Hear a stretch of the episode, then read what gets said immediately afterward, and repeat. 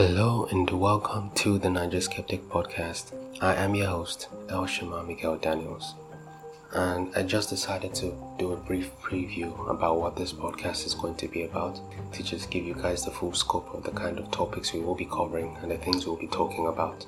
So, to start with, this podcast is all about thinking differently, about the problems that Nigeria as a society and a culture is facing, and to also think of alternative solutions.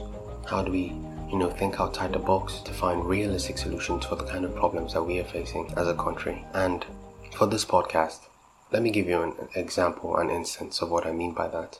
So let's take, for instance, the fourth industrial revolution.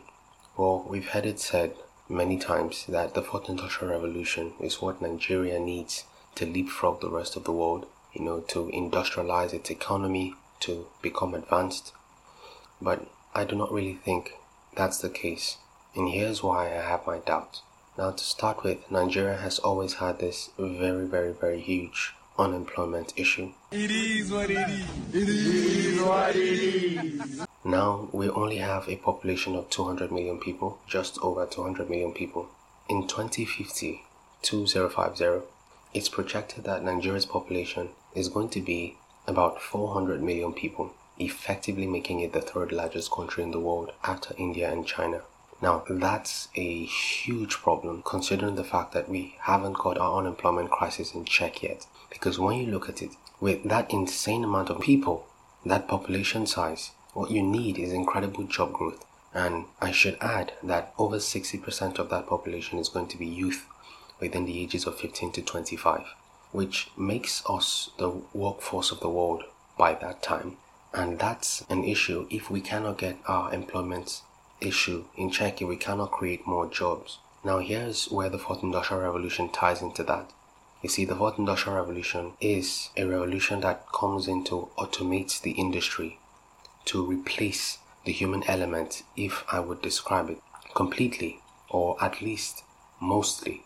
You've heard about it in one way or the other that the fourth industrial revolution is effectively going to eliminate millions of jobs. Now you might think, well, the fourth industrial revolution is taking away some jobs, but it will be creating other jobs. And yes, it will be creating other jobs.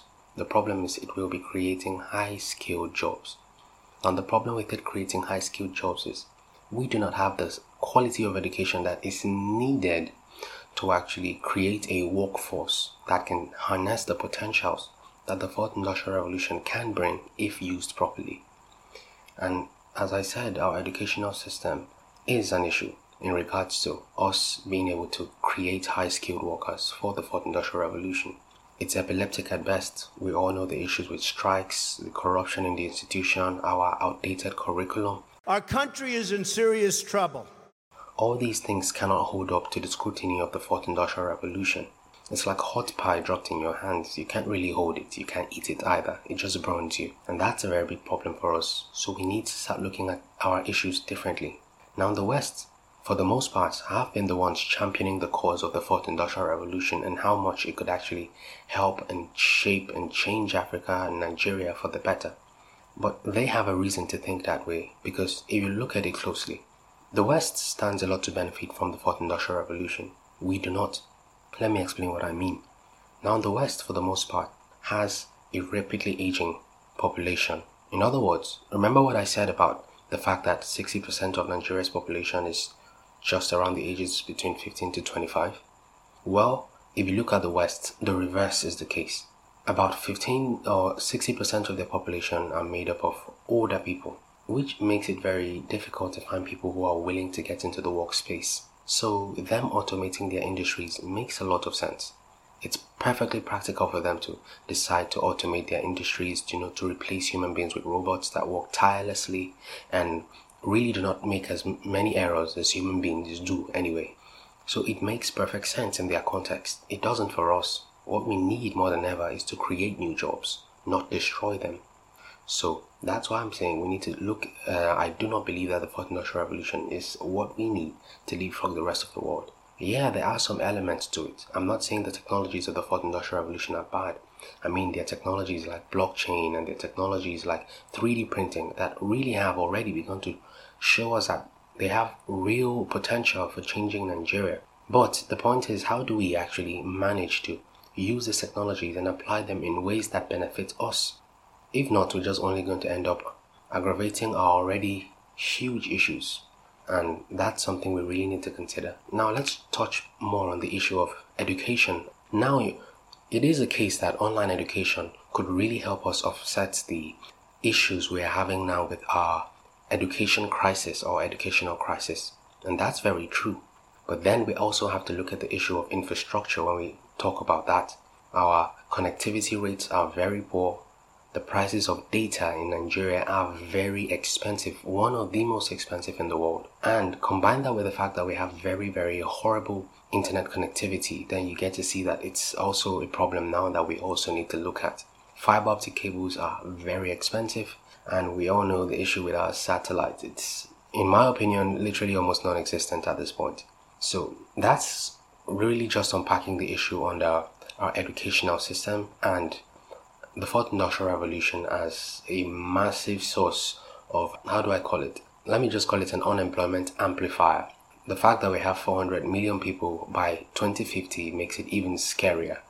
Self employment is something that's going to become a norm in Nigeria in the future going forward, not just Nigeria but Africa as a whole, because with the lack of uh, enough jobs for the youth leaving schools, they're definitely going to have to look into doing things themselves. We're already seeing the trend increase, and almost everybody now is looking into one form of side hustle or the other, and it's only going to increase up until the point where it's the norm. It's it's favored amongst almost anybody else. But that's just pretty much what it is. Now, let's also look at the issue of the media and entertainment industry. You see, the 21st century has made the media and entertainment industry to be one of the most powerful industries in the world. In my opinion, even more powerful than defense industries. I think this is a case where we could actually say something like, yes, the pen is mightier than the sword. We actually see it because here we have influencers, here we have news media, here we have movies, influence people on a scale we have never seen before. Let's talk about social media, you know, with all the celebrities and the power they have to influence people's minds. The point is, media and entertainment has become a mainstay in our lives for influencing people or shaping the way they think about something, their perspective. And here's why it's a problem. You see, media and entertainment is actually something that it has its good sides and it also has its bad sides, similar to the fourth industrial revolution, as I mentioned earlier. And the bad sides, or how media and entertainment is used against us by the West, the, the Western media. Shots fired! The way they portray Africa, the way they portray Nigeria, you know, it's really reflected badly on us. And also the way we use our media against ourselves is also a problem.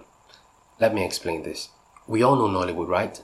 Now, some of us may love Nollywood, some of us may hate Nollywood movies, but here's the point about what Nollywood has done that whether intentionally or unintentionally, the damage has been done, the seeds have been sown. So now amongst most Nigerian youth, there is this mentality about no matter what happens, all I need to do is hustle as much as I can, and then once I do, I must try my best to leave for greener pastures, travel abroad, especially go to the United States.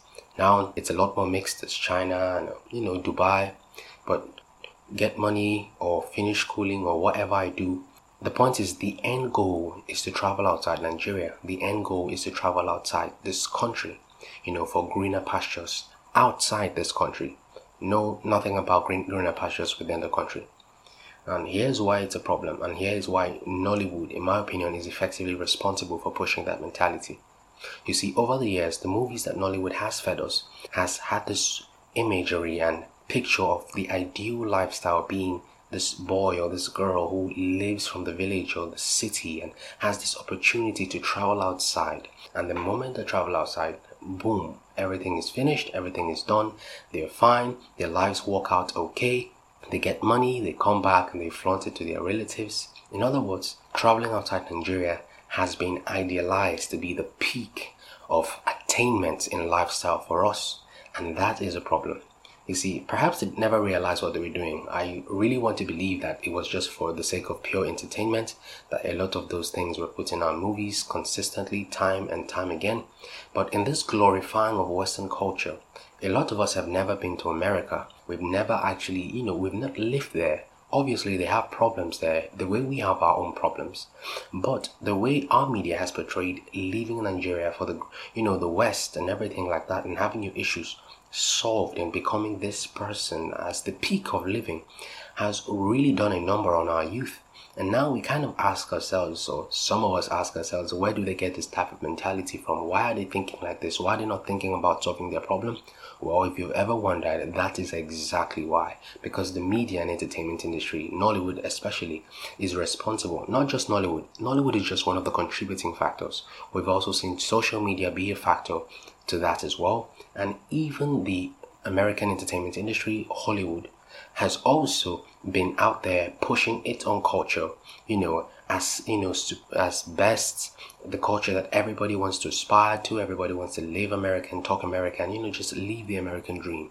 And that has really done a number on us as well. But here's the point. The point is the media and entertainment industry is powerful, and if used rightly, if used correctly, rather, we could actually do a lot of good. For example, we could inspire a new generation to better things. For example, um, we have NASA. We know about NASA, very, very popular space agency, the most popular space agency in the world. Now, NASA has brilliant engineers. We know about Elon Musk, Tesla, SpaceX, and we also know about Jeff Bezos, you know, with Amazon and Blue Origin. Now, all these men, all these women, all these people have, at one point or another in their life, been influenced by some kind of media.